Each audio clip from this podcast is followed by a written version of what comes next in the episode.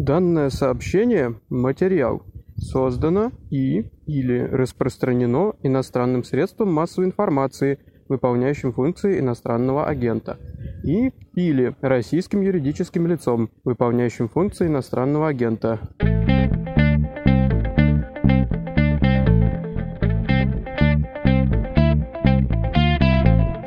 Министр-делегат по европейским делам при Министерстве иностранных дел Франции Клеман Бон заявил, я процитирую по интерфаксу, «Нужно быть честными. Говорить, что Украина вступит в ЕС через полгода, год или два, было бы ложью. Это неправда. Это займет очень много времени, несомненно, 15 или 20 лет. Я не хочу, чтобы мы продавали украинцам иллюзии и ложь. Если говорить украинцам, добро пожаловать в ЕС, но вы не прочитали в контракте внизу страницы мелким шрифтом, видите ли, это будет через 15 лет. Я думаю, что мы приготовим на завтра разочарование для целого поколения украинского народа. Конец цитаты. Я надеюсь, что мы сейчас эту цитату обсудим, заодно попробуем представить, какой будет послевоенная Европа, какую роль в ней будет играть Украина и отдельно Польшу хочется обсудить. Но давайте я сперва представлюсь. Владислав Горин, ведущий подкаста «Что случилось?», подкаст посвящен новостям, которые долго остаются важными. Наш сегодняшний гость Денис Кузьмин, политолог, координатор европейских программ Центра международных исследований Одесского национального университета имени Мечникова. Денис Валерьевич, здравствуйте. Добрый день.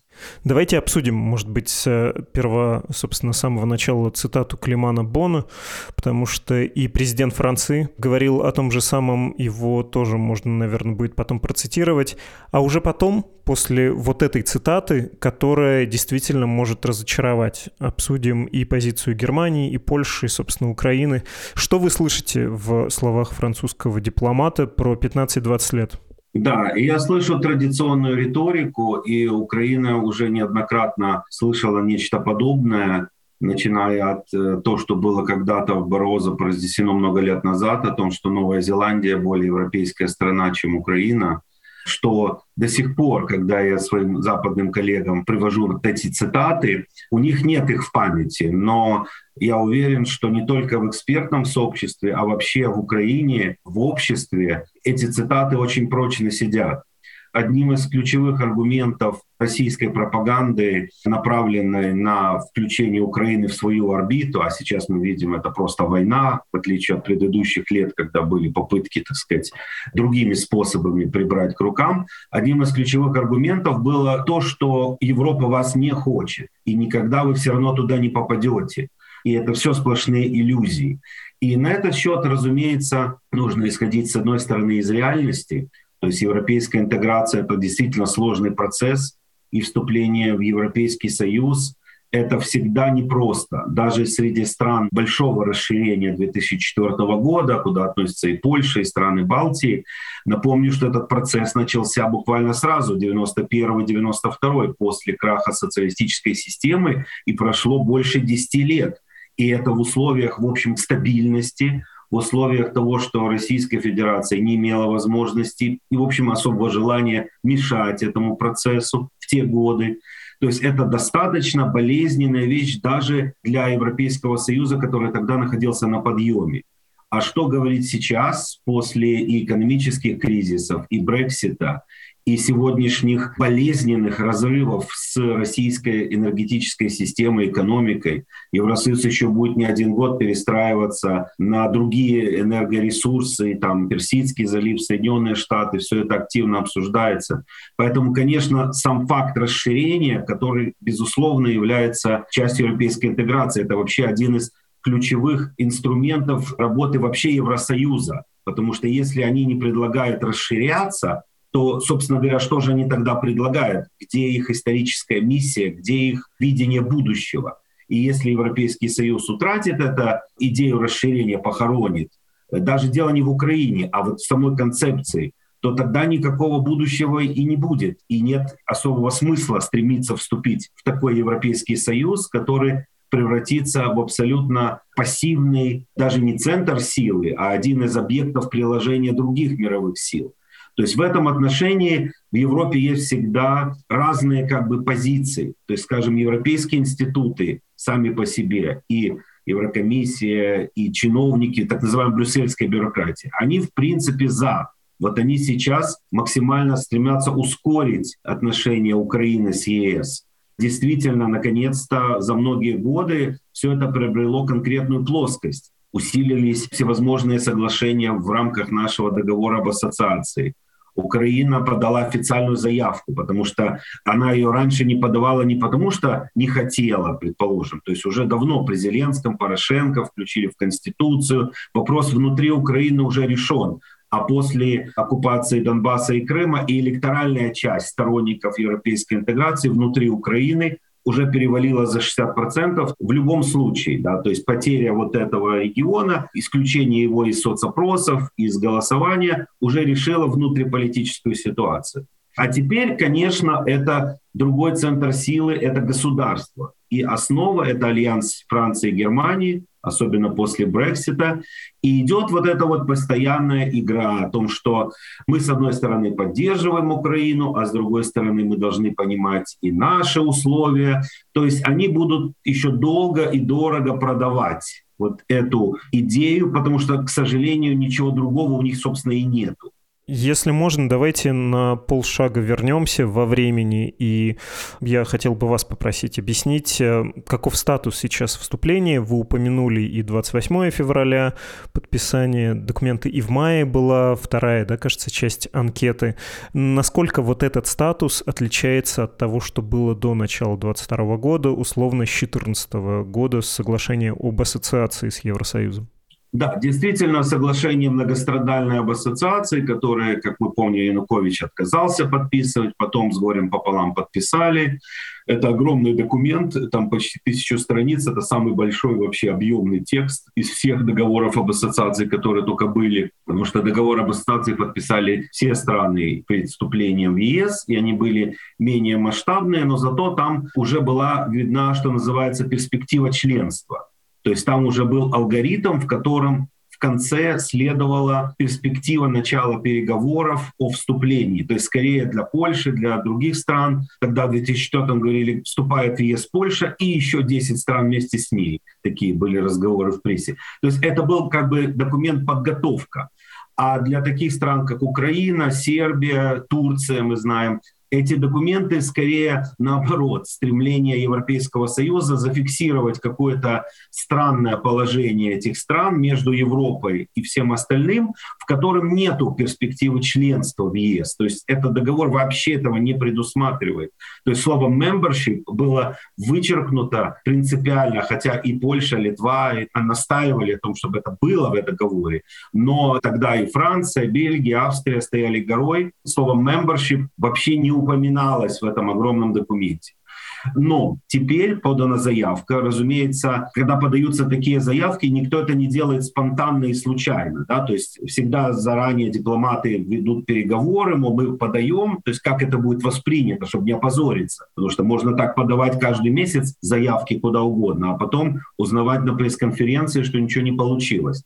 То есть заявка на Версальском саммите была принята, был подготовлен этот вопросник, и тут уже вступила Еврокомиссия. То есть такой вопросник, скажем, Сербии готовили полгода, а Украине его сделали меньше, чем за месяц. И он не такой уж объемный, потому что для большинства вопросов уже были ответы в отчетах выполнения по секторальному сотрудничеству в рамках договора об ассоциации. Теперь вторая часть опросника, и в июне очередной саммит ЕС – все-таки важно, что они придумают какой-то опять новый промежуточный вариант для Украины, или все-таки объявят о том, что, скажем, с 1 там, сентября или с 1 октября Украина получает статус кандидата члена в ЕС, и там с 1 декабря начинаем вести с Украиной переговоры. То есть это на самом-то деле для Европейского Союза ничего не стоит.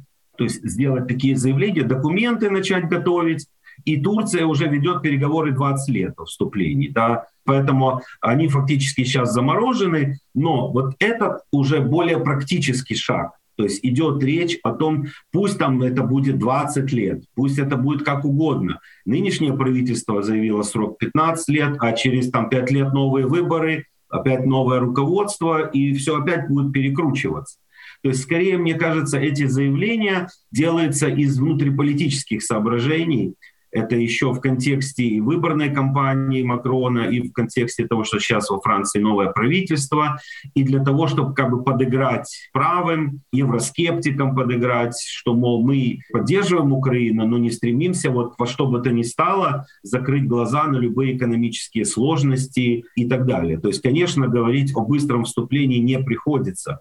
Но главное, чтобы после победы процесс восстановления Украины, он сразу шел в контексте общеевропейских проектов, в контексте структурных фондов Евросоюза чтобы и граждане Украины видели, что вот этот мост восстановлен за счет такого-то гранта ЕС. Эта больница построена правительством там условно Италии из денег, выделенных в Брюсселе, номер гранта такой-то такой. То, что по всей Восточной Европе можно наблюдать, если присмотреться всяким историческим руинам и ко многим объектам, всегда есть вот это упоминание. И в этом контексте начнется реальное втягивание Украины в европейскую вот такую экономическую среду, а затем оно может быть оформлено институционально, вступлением там через какое-то время, или это вступление может затянуться, да, то есть это уже вопрос, с моей точки зрения, вторичный.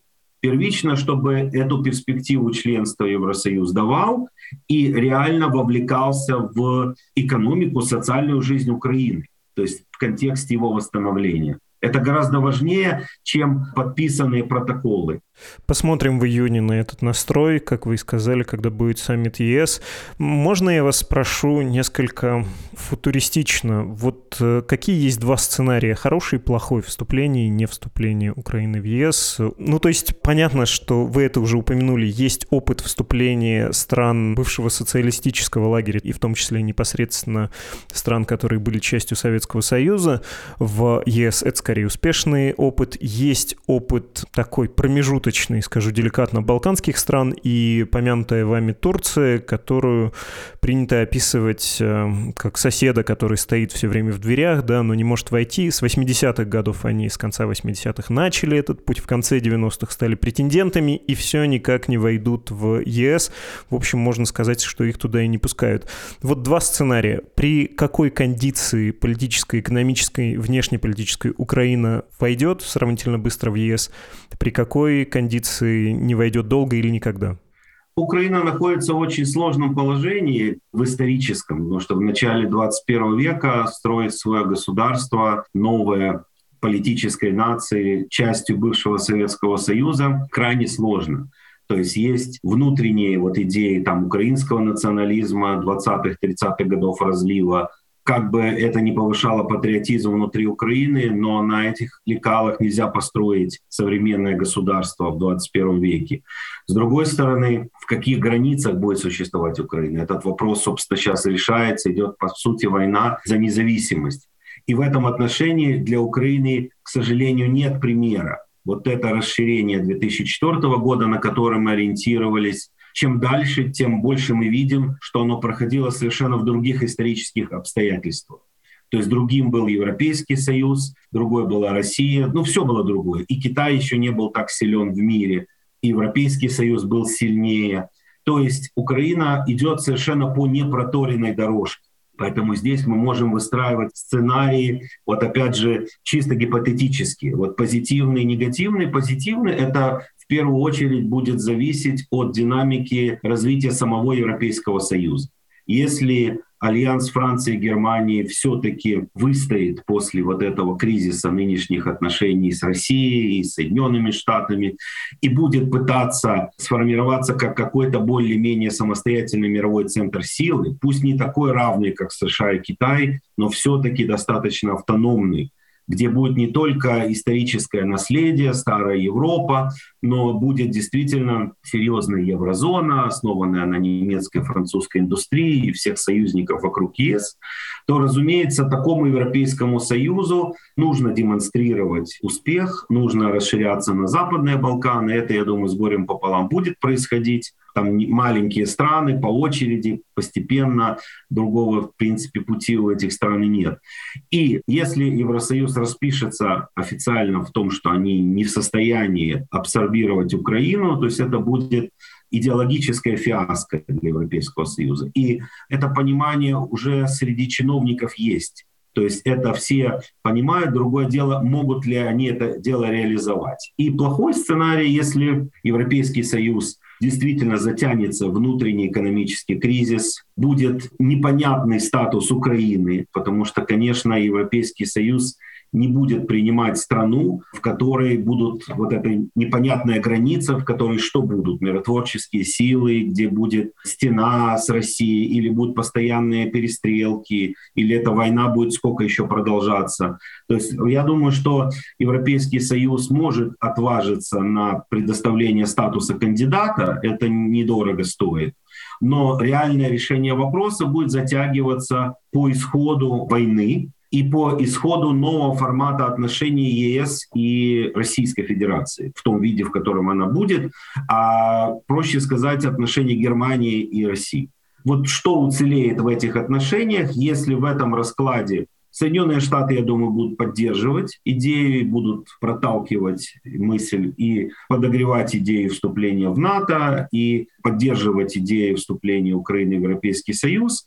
И в хорошем сценарии для развития действительно более-менее крупного рынка с потерей Англии рынок уменьшился все-таки.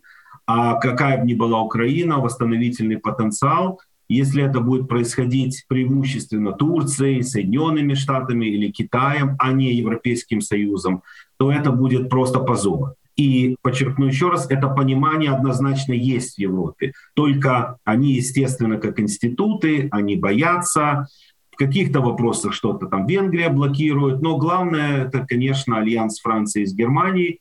Они пока не знают, в каком виде будет существовать Украина. Надеюсь, они будут играть вот с этим статусом кандидата, но как долго требовать от них обещания в условиях войны, это даже и с украинской стороны некорректно, да, потому что требование принять нас срочно в ЕС, это в Украине уже 20 лет идет. То есть вся эта дискуссия выплескивается на внешние орбиту только вот периодически, вот как сейчас в связи с заявлениями разных президентов, а внутри Украины это всем уже надоело. Да, то есть мы вот прямо, если почитать заявления, начиная с Кучмы даже, то есть это все одна и та же риторика и только вот этот договор об ассоциации внес какую-то вот новизну, реальность, а вот теперь поданная заявка и какой-то вариант кандидатства, конечно, это было бы серьезным усилением, таким идеологическим усилением роли места Европы в Украине в контексте этой войны. И я надеюсь, что Европейский Союз не утратит эту возможность, а каким конкретным содержанием это будет наполняться, это действительно еще неизвестно. Они сами должны подвести в конце года итоги своей экономики. То есть я думаю, что политическая воля ее может хватить для статуса кандидатства, а реальное содержание этого статуса мы можем увидеть только к концу вообще календарного года. Несколько уточнений. В целом все понятно. Спасибо за объяснение. Один нидерландский дипломат э, говорил про то, что тоже давайте будем реалистами. Украина не может ускоренно войти в ЕС. Не поймут на Балканах потому что там страны вроде как дольше идут по этой дороге, и объехать их по встречке или по обочине не совсем хорошо будет Украине, но в политике такое бывает, когда моральный капитал политический прагматизм берет верх над э, прагматизмом любым другим. Ну, не знаю, в первую очередь в голову приходит создание еврейского государства. Если бы не трагедия Второй мировой войны для евреев, не факт, что евреи увидели бы собственное государство. То же самое с Украиной. Не факт, что до войны этот процесс был бы быстрым и увенчался бы успехом, но война очень много все поменяла. Насколько этот фактор важен, как вам кажется, сработает ли это? Потому что я так подозреваю, многие люди в Украине ставят ставят на это. Они очень надеются, что ну вот, ну вот вы видите, да, и политики говорят, конечно, Зеленский в том числе, мы на переднем краю европейской цивилизации. Ну, чего вам еще надо? Мы отстаиваем европейские ценности. Кто мы, с кем мы, как не с вами? Насколько это серьезный аргумент и насколько его легко будет замылить, заговорить, э, запроцедурить? Европейский Союз, конечно, сможет все это сделать, но это внутри Украины будет э, очень чувствительно воспринято. потому что вот эти разговоры о том, что мы фронтир Европы, о том, что мы часть европейской цивилизации, здесь эти разговоры идут уже очень давно. Сотни часов разных разговоров, книг и всего на свете на эту тему внутри Украины. То есть это просто часть украинской нынешней национальной идеи, то есть куда мы движемся да, в конечном итоге, что будет критерием того, что мы состоялись как европейское государство. Вот мы должны победить в войне и должны хотя бы получить этот статус кандидата, начать эти переговоры, и дальше действительно вступают какие-то реальные аргументы, да, там какие-то экономические показатели, правовые реформы, надо то сделать, это сделать. Это уже конструктивный разговор, который можно затягивать, и тут, понятно, ничего страшного в этом нет. Я думаю, тут даже обида может быть не сколько у Балкан, сколько у Молдовы с Грузией, которые вроде бы идут с нами вместе тоже сейчас подали заявку. А если Украине дадут статус кандидата, а этим странам нет, то есть это вот здесь скорее может быть такая вот интрига. Ну, война войной, а процедура вступления в Евросоюз бы напрямую с этим не связана. Да? То есть это вещи более масштабные, и здесь невозможно обойти просто перечень каких-то выполненных необходимых критериев. А вступление постепенное, кто там у нас, э, Черногория, Македония, Албания, то есть это небольшие страны, кто-то из них может вступить раньше. Конечно, Украина не сможет вступить раньше, но сейчас принципиально важно статус кандидатства, то, что действительно, чтобы реформы в Украине и восстановление Украины, оно сразу было в контексте требований ЕС для вступления. То есть это фактор и антикоррупционный, это очень важный идеологический фактор потому что действительно многие вещи в Восточной Европе проходили именно в контексте того, что это мы делаем, потому что это нам надо для вступления в ЕС. И еще неизвестно, как бы решились многие-многие вопросы и в Восточной Европе, и в Балтии, если бы не вот этот критерий. И сейчас действительно очень многие высказывают в Украине надежды на то, что будущая страна все-таки избавится от этой вот постсоветской, вязкой, коррупционной системы, замешанной на криминал, на непонятное теневое государство, которое существует то есть оно как бы рушится вместе с э, разрушениями, которые идут по всей стране. То есть рушится не только реальная жизнь, но и теневая власть тоже сыпется. И вот Европейский Союз просто распишется в исторической несостоятельности, если не подхватит Украину после победы. Конечно, никакого даже 2-3 года вступления в ЕС это просто нереально. Но должен быть статус кандидата и настоящие переговоры, когда действительно украинское общество будет видеть, да, вот нужно выполнить это, это. Понятно, пока не наладится мир, пока не отстроят мосты, пока не запустят все аэропорты, о каком вступлении может идти речь. Но все будут видеть, что это все происходит. Вот это самое главное. А я думаю, денег Евросоюза все равно хватит потому что в рамках европейской экономики это не такие большие средства. Это большие средства, но тут скорее важен их политическая решимость. А здесь, конечно, они еще продолжают смотреть и на США, и на Россию. Ну, потому что до сих пор не оборваны все связи, мы знаем, и все эти нефтегазовые соглашения. Пока, я думаю, германская экономика не отключится полностью от российской трубы, то есть им будет очень сложно предпринимать решения негативного характера, которые могут быть оценены в Москве. То есть до сих пор мы же видим все эти пробуксовки с тяжелым вооружением и со многими вещами. Я думаю, что в новой мировой конфигурации, которая должна сложиться и после украинской войны, и после многих других по миру событий, о которых сейчас меньше говорят, Евросоюз в качестве своей какой-то новой роли, эта роль может благодаря Украине только усилиться. То есть если Евросоюз побоится усиливать свою роль или не сможет, экономически сможет, главное, чтобы смог политически, тогда, конечно, статус кандидата и вот три, даже пять лет переговоров и изменений, но в контексте, повторюсь, движения выполняем критерии для вступления в Евросоюз тогда этот путь может быть и долгим. Само по себе в этом я не вижу особой проблемы. То, о чем вы говорите, я, в общем, держал в голове как одно из основных препятствий, почему другие члены ЕС могут выступить против э, вступления Украины в Союз. Ну, потому что Украина большая, слишком большая, слишком бедная, а теперь еще и военные разрушения, к тому же весьма коррумпированная. Вы все это сказали и объяснили, почему это может быть перевернуто в выгодную сторону, в том числе Союзу. Но есть еще пара пунктов, которые кажутся мне значимыми. Ну, во-первых, проблема новых членов Венгрии и Польши. Такое ощущение от них несколько разочаровывающее в связи с их, деликатно скажу, политическими и ценностными особенностями.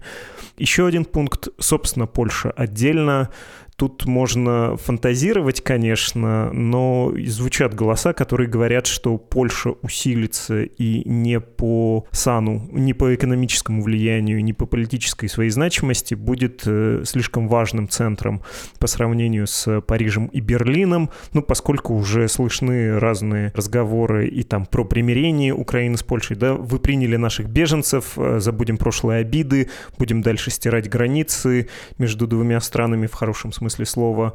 Ну и, в общем, это, наверное, может беспокоить, э, повторюсь, Берлин и Париж. Можете ли вы оценить вот эти пункты? Во-первых, проблемы на Востоке с э, имплементацией в европейские институты и в систему европейских ценностей новых членов. Во-вторых, э, про, собственно, отдельно Варшаву, ее значение.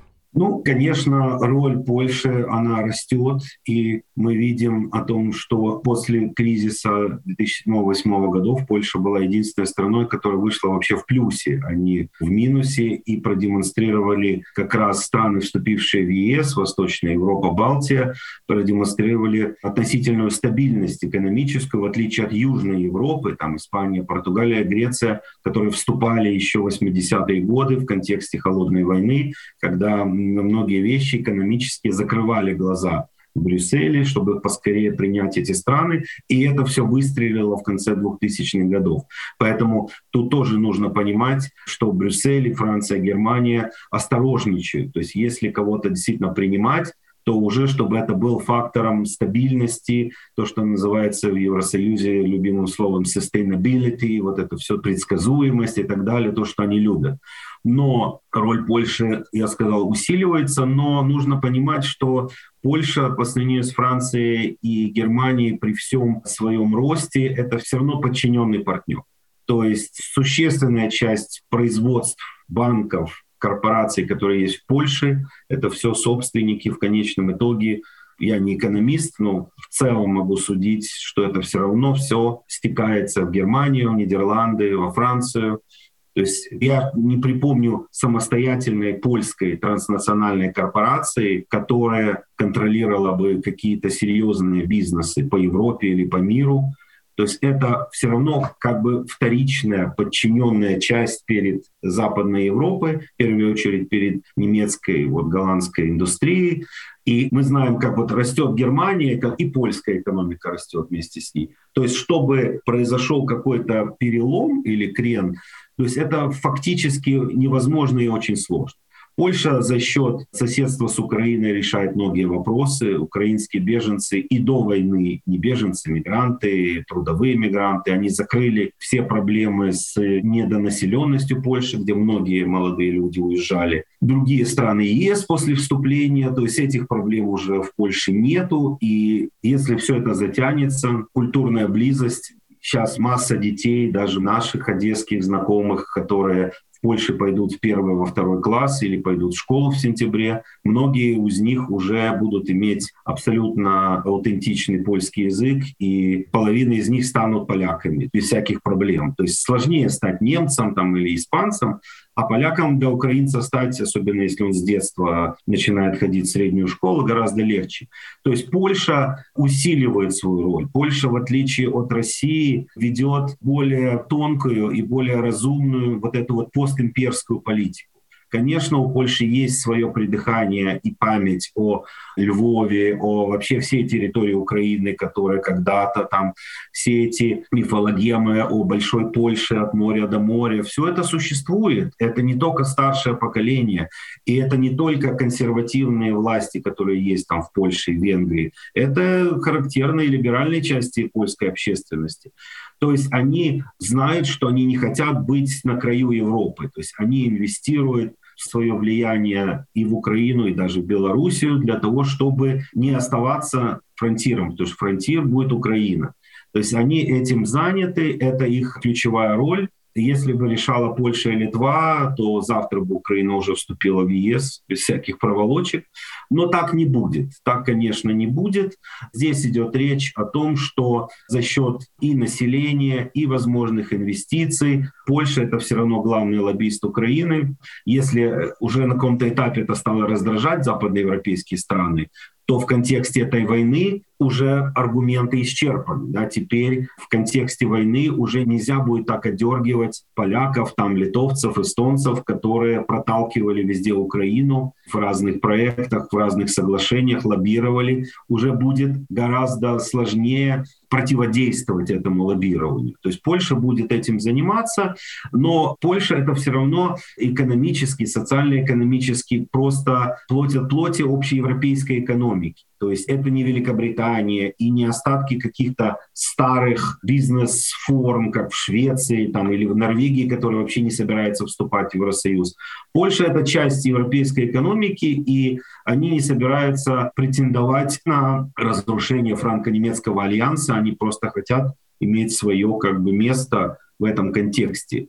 То есть то, что будущее Европы — это именно союз э, и решение вопросов между Францией и Германией, это очевидно. И так начиналось европейское сообщество с времен Мане и Шумана, отцов-основателей, то есть Альянс ФРГ и Франции, а все остальные присоединяются, находят какое-то свое место. То есть Польша только ищет свое место и, конечно, хочет не быть на границе Евросоюза. Пусть даже Украина не вступит сейчас, но как сосед, как э, ведущий переговоры по вступлению.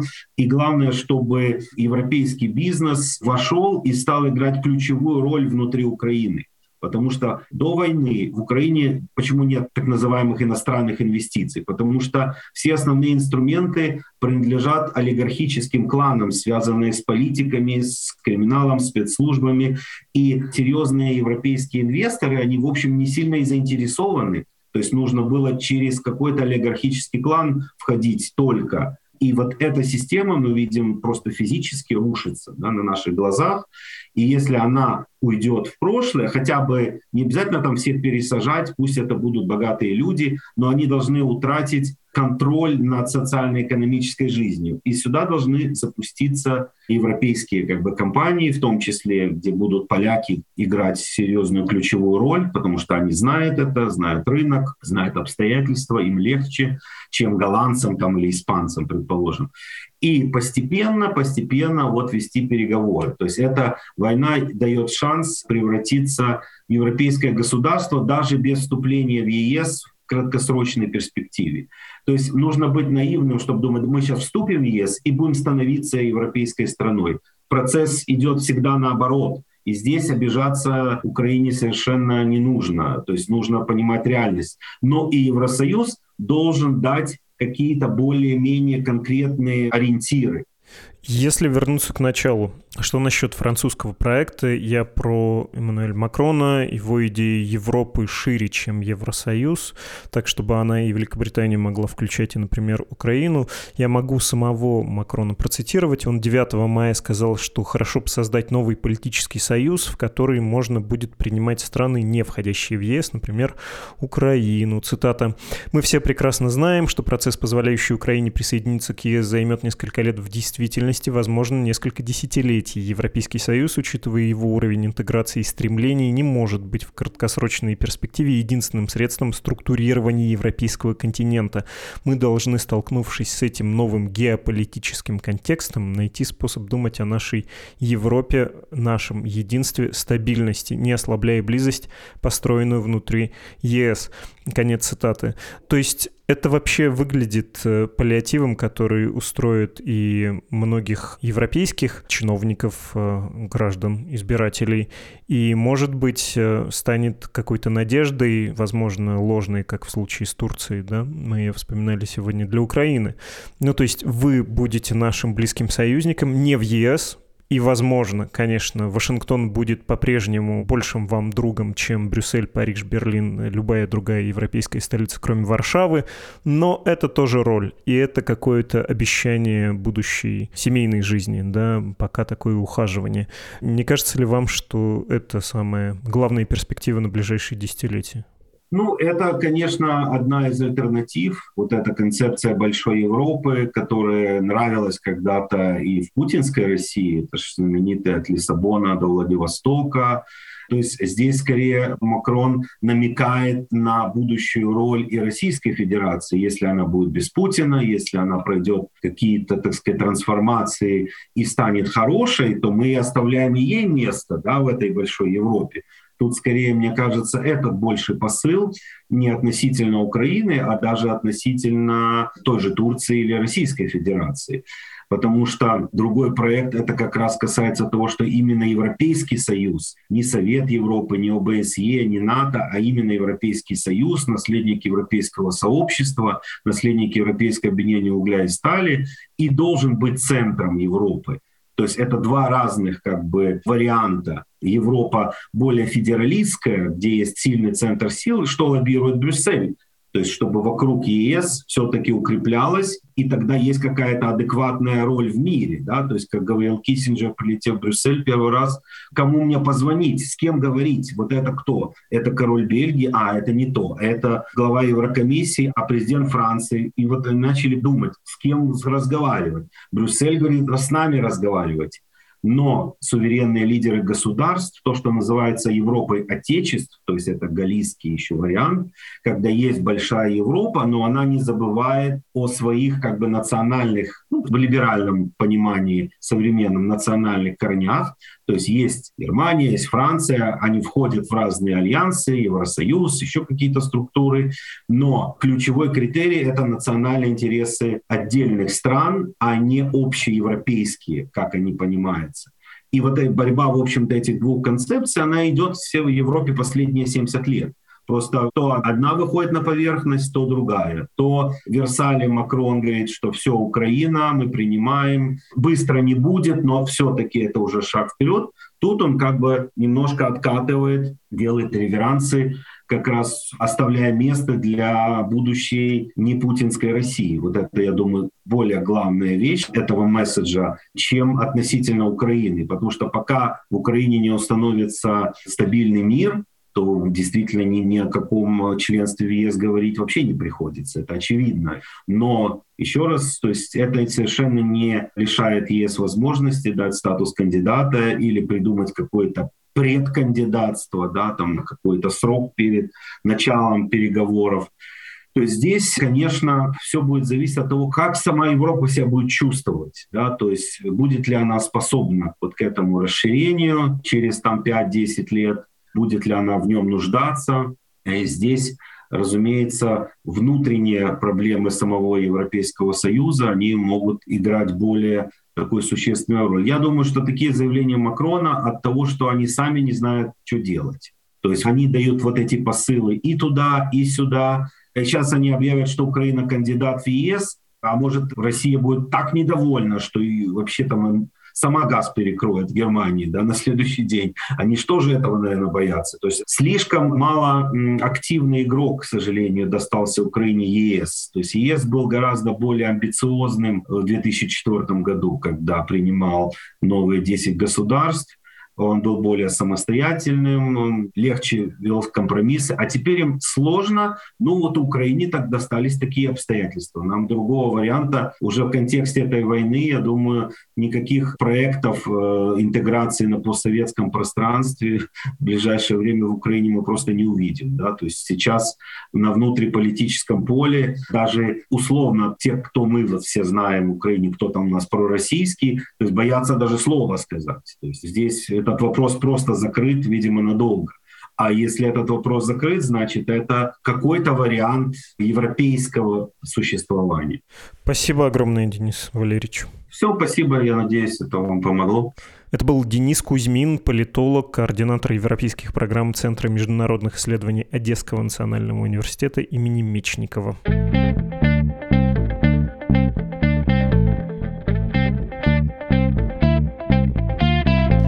Сообщение об иностранном агентстве «Медузы» в этот раз начитал наш слушатель Алексей. Не знаю, можно ли приводить вашу фамилию. Вы рассказываете, что поехали в Израиль на стажировку на научную, и там решили задержаться, понятно, в связи с какими событиями. Я бы процитировал ваше письмо, но оно слишком лестное. Вы слишком много хвалите меня, нашу команду, передаете привет семье за это отдельное спасибо, я передаю вам. Но, честно признаюсь, неловко зачитывать настолько хорошие слова слова про себя, чтобы их слышали другие люди. Прибережем это для нас с вами двоих.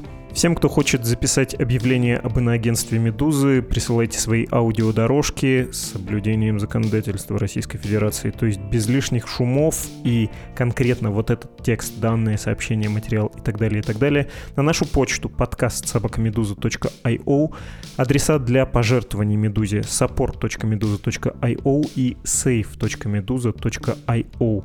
Второй адрес на английском языке для ваших англоязычных или просто иностранных знакомых, которые хотят поддержать какое-нибудь российское независимое издание. Не так уж много нас осталось, можно и «Медузе» пожертвовать денег, чего уж там. Вы слушали «Что случилось?» подкаст о новостях, которые долго остаются важными. До встречи.